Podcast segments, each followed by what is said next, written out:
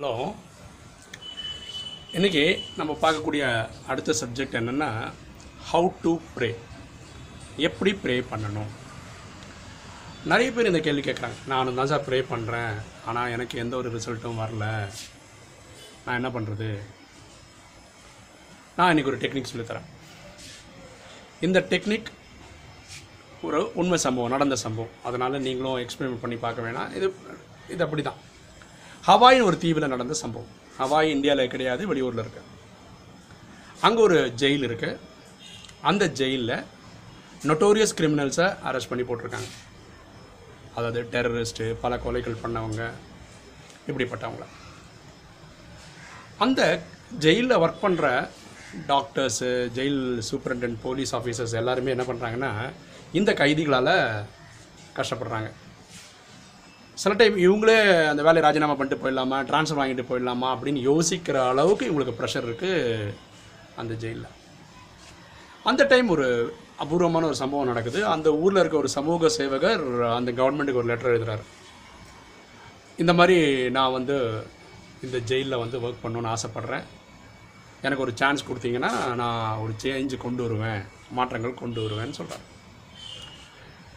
கவர்மெண்ட்டுக்கு அதிசயமாக இருக்குது கூப்பிட்டு வச்சு பேசுகிறாங்க நீங்கள் நல்லவர் வல்லவர் நீங்கள் இந்த மாதிரிலாம் ரிஸ்க் எடுக்க ட்ரை பண்ணுறீங்க இவன் சொல்கிறார் எனக்கு கொடுத்து பாருங்களேன் ஒரு ஆறு மாதம் நான் பார்த்து பண்ணுறேன் அப்படின்றாங்க. அதனால் கொடுக்குறாங்க. அப்போ அவங்க கேட்குறாங்க உங்களுக்கு என்னென்ன சௌகரியம் தேவை?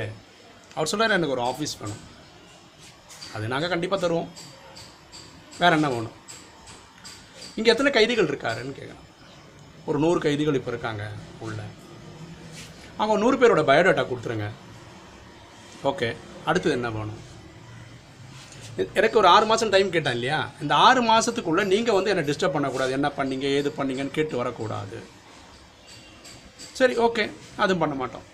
வேறு என்ன வேணும்? போலீஸு பெரிய இதெல்லாம் வேணுமா உங்களுக்கு? இருக்கிற செட்டப் போதும் புதுசாக வேறு எதுவும் வேண்டாம் அப்படின்றார். இவர் சார்ஜ் எடுத்துக்கிறாரு.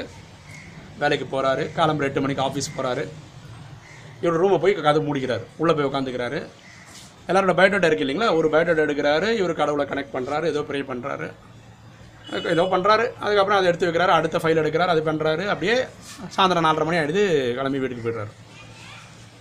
அந்த நாளில் ஒரு வேளை கூட அவர் வெளியே வந்து அவர் கூட ஒர்க் பண்ணுற ஸ்டாஃபு சபார்டினேட்ஸோ பார்த்து பேசவே இல்லை. எந்த கைதிங்களையும் போய் பார்க்கல யாருக்கும் நல்லது கெட்டது எடுத்து சொல்லலை. ஆனால் வீட்டுக்கு கிளம்பிட்டார். அடுத்த நாள் இதுதான் நடக்குது அதுக்கு அடுத்த நாள் இதுதான் நடக்குது. இவரோட இவரை பற்றின ரிப்போர்ட்டு கவர்மெண்ட்டுக்கு போகுது. ஆனால் கவர்மெண்ட் ஒன்றும் பண்ண முடியாது. ஏன்னா ஆறு மாதம் ஒன்றும் பண்ணாதீங்கன்னு கேட்டிருக்காங்கல்ல. ஒரு ஸ்பெஷலாக கேட்டதுனால அவர் நல்ல ஒரு பெரிய ஆளுன்றதுனால விட்டுட்டான் மூணு மாதம் ஓடிடுது. மூணு மாதத்தில் நடந்த விஷயம் என்னென்னா அந்த ஜெயிலில் இருந்த நூறு கைதிகளில் ஒரு முப்பது கைதிகள் நன்னடத்தையின் காரணமாக ரிலீஸ் பண்ணிடுறாங்க. இவர் சார்ஜ் எடுத்ததுலேருந்து மூணு மாதத்துக்குள்ளே புதுசாக ஒரு குற்றம் செய்தாருன்னு சொல்லி ஒருத்தரும் உள்ளே வரல. இதுதான் அதோட பெரிய பியூட்டி கவர்மெண்ட்டுக்கு புரியல. என்ன பண்ணார் இவர்? எல்லாரும் இந்த மாதிரி நல்லவனாக ஆகிறதுக்கு இவர் இவரை போய் கேட்கவும் முடியாது. ஆனால் ஆறு மாதம் டைம் கேட்டிருக்காரு. அதை விட்டுட்டாங்க. ஆறு மாதம் ஆச்சு இப்போ இருக்கிற எழுபது பேரில் ஒரு இருபது பேர் நன்னடத்தையின் காரணமாக அவங்களையும் ரிலீஸ் பண்ணிட்டாங்க. இந்த ஆறு மாதத்தில் புதுசாக ஒரு கைதின்னு சொல்லி ஒருத்தர் வரவே இல்லை. கவர்மெண்ட் நினைக்கிறாங்க ஏதோ நடக்குதாங்க. ஆனால் என்ன நடக்குதுன்னு தான் அவங்களால புரிஞ்சிக்க முடியல. அப்படியே விட்டுறாங்க. ஒரு வருஷம் ஆகிடுது பாக்கி இருக்கிற ஐம்பது கைதிகளும் அந்த ஒரு வருஷத்துக்குள்ள நன்னடத்தின் காரணமாக ரிலீஸ் பண்ணிடுறாங்க. உலகத்திலே அதிசயமாக ஒரு ஜெயிலில் கைதிகளே இல்லாமல் ஒரு ஜெயில். கவர்மெண்ட் நினைக்கிறாங்க கைதிகள் இல்லை வெறும் ஆஃபீஸர்ஸ் மட்டும் எதுக்குறா ஜெயிலுன்னு சொல்லிட்டு ஜெயிலை க்ளோஸ் பண்ணிடுறாங்க. உலகத்திலே இந்த மாதிரி விஷயங்கள் நடந்ததே கிடையாது. கவர்மெண்ட்டுக்கு ரொம்ப அதிசயம். என்ன நடக்குதுடா இங்கே? என்ன பண்ணுறாங்க நாட்டில்? இவர்கிட்ட பார்த்து பேசணும். இப்போ வந்து கேட்குறாங்க ஐயா நீங்கள் பெரிய சேவை பண்ணிட்டீங்க. எல்லாத்தையும் கைதிங்க. நல்லா நல்லவன் ஆக்கிட்டீங்க ஸ்டே ஊருக்கு அமிச்சிட்டீங்க. இப்போ ஜெயிலே தேவையில்லாத ஒரு சுச்சுவேஷன் கொண்டு வந்துட்டீங்க. இப்போவாவது சொல்லுவீங்களா? நீங்கள் என்ன பண்ணுறீங்க அசல் ரொம்ப சிம்பிளுங்க. நான் அந்த ரூம்குள்ளே போவேன். ஒரு கைதியோட ஃபைல் எடுப்பேன். அந்த கைதி எப்படியும் பத்து இருபது கொலை பண்ணியிருப்பாரு அதான் ஜெயிலில் போட்டிருக்காங்க. இந்த அவர் பண்ண எல்லா கொலைக்கும் நான் தான் காரணம். என்னை மன்னிச்சிடுங்க இது கொஞ்சம் வித்தியாசமான டாபிக் அவன் கொலை பண்ணதுக்கும் இவர் அதை ஏற்று எடுத்துக்கிறதுக்கும் க லாஜிக்கே கிடையாது. ஆனால் இவர் அப்படி தான் ப்ரே பண்ணுறார் நான் தான் காரணம் மன்னிச்சிடுங்க அதாவது ஐ ஆம் சாரி ரெண்டாவது கேட்குறது ப்ளீஸ் ஃபர்கிவ் ஹிம் அவனை மன்னிச்சிடுங்க. அவன் இதை திரும்ப பண்ணவே மாட்டான். அவன் சார்பாக நான் அதை ஏற்று வாங்கிக்கிறேன். என்ன நான் சொல் நான் அவனுக்கு கேரண்டியாக நிற்கிறேன் அவன் அப்போ பண்ண மாட்டான்னு கேட்குறேன் மூணாவதா. எனக்கு ஒரு நல்ல வாழ்க்கையை கொடுத்துருக்கீங்க. இப்போ புதுசாக ஜெயில் ஆஃபீஸராக கிடச்சிருக்கு. காரு பங்களாலாம் கிடச்சிருக்கு. இதுக்கு தேங்க்யூ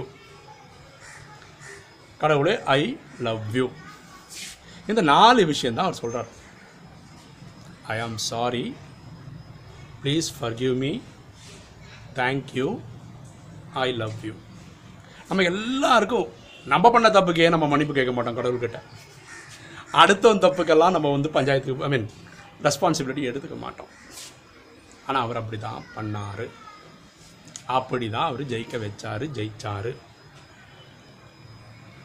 நான் என்ன சொல்கிறேன்னா இதில் போய் எக்ஸ்பிரிமெண்ட் பண்ணுறதோ ஆராய்ச்சி பண்ணுறதெல்லாம் விட்டுட்டு ஒரு வாட்டி ட்ரை தான் பண்ணி பாருங்களேன். இப்போ நம்ம குழந்தை ஒழுங்காக படிக்கலை. கடவுளே என் குழந்தை ஒழுங்காக படிக்கல அதுக்கு நான் தான் காரணம். Please forgive me I am sorry இப்படி கேட்டு தான் பாருங்களேன். என் குடும்பத்தில் வருமானம் இல்லை என் பொண்டாட்டிக்கு எனக்கு நல்ல அண்டர்ஸ்டாண்டிங் இல்லை அப்பா அம்மாவுக்கு ஒழுங்கு அண்டர்ஸ்டாண்டிங் இல்லை அண்ணன் தம்பிக்குள்ள அண்டர்ஸ்டாண்டிங் இல்லை சமுதாயத்தில் ஃப்ரெண்ட்ஸ் கிட்ட சமுதாயம் இல்லை. எல்லாத்துக்கும் நான் தான் காரணம். Please sorry please forgive me கேட்டு தான் பாருங்களேன். நான் இந்த ப்ரேயர் கற்றுக்கிட்டு ஒரு மூணு மாதம் ஆகுது. நான் இதை பயன்படுத்தி ஒரு அஞ்சாறு பிரச்சனைகளுக்கு எனக்கு சொல்யூஷன் கிடச்சிருக்கு. சில இதெல்லாம் twenty four to forty eight ஹவர்ஸில் எனக்கு ரிசல்ட் கிடச்சிருக்கு. நான் எதையுமே ட்ரை பண்ணாமல் ஒரு வீடியோ போட மாட்டேன் சொல்ல மாட்டேன். நான் சொல்லி கேட்டு நிறைய பேர் இதை ட்ரை பண்ணி அவங்களுக்கும் சக்ஸஸ் கிடச்சிருக்குன்னு அவங்க என்கிட்ட சொல்லியிருக்காங்க. இந்த வீடியோவை பார்த்துட்டு நீங்களும் ட்ரை பண்ணி பார்த்துட்டு உங்கள் சக்ஸஸ் ரேட்டை எனக்கு கமெண்ட்டில் போட்டிங்கன்னா நானும் சந்தோஷப்படுவேன். ஏன்னா இப்படி தான் ப்ரே பண்ணணும். இது நடந்த சம்பவம். எந்த கடவுள் வேணால் கும்பிடுங்க. நான் இந்த கடவுள் அந்த கடவுள்னு சொல்ல உங்களுக்கு நம்பிக்கை இருக்கிற எந்த கடவுள் வேணால் நம்புங்க கும்பிடுங்க. ரிசல்ட் கிடைக்குதா இல்லையான்னு மட்டும் சொல்லலாம் தேங்க்யூ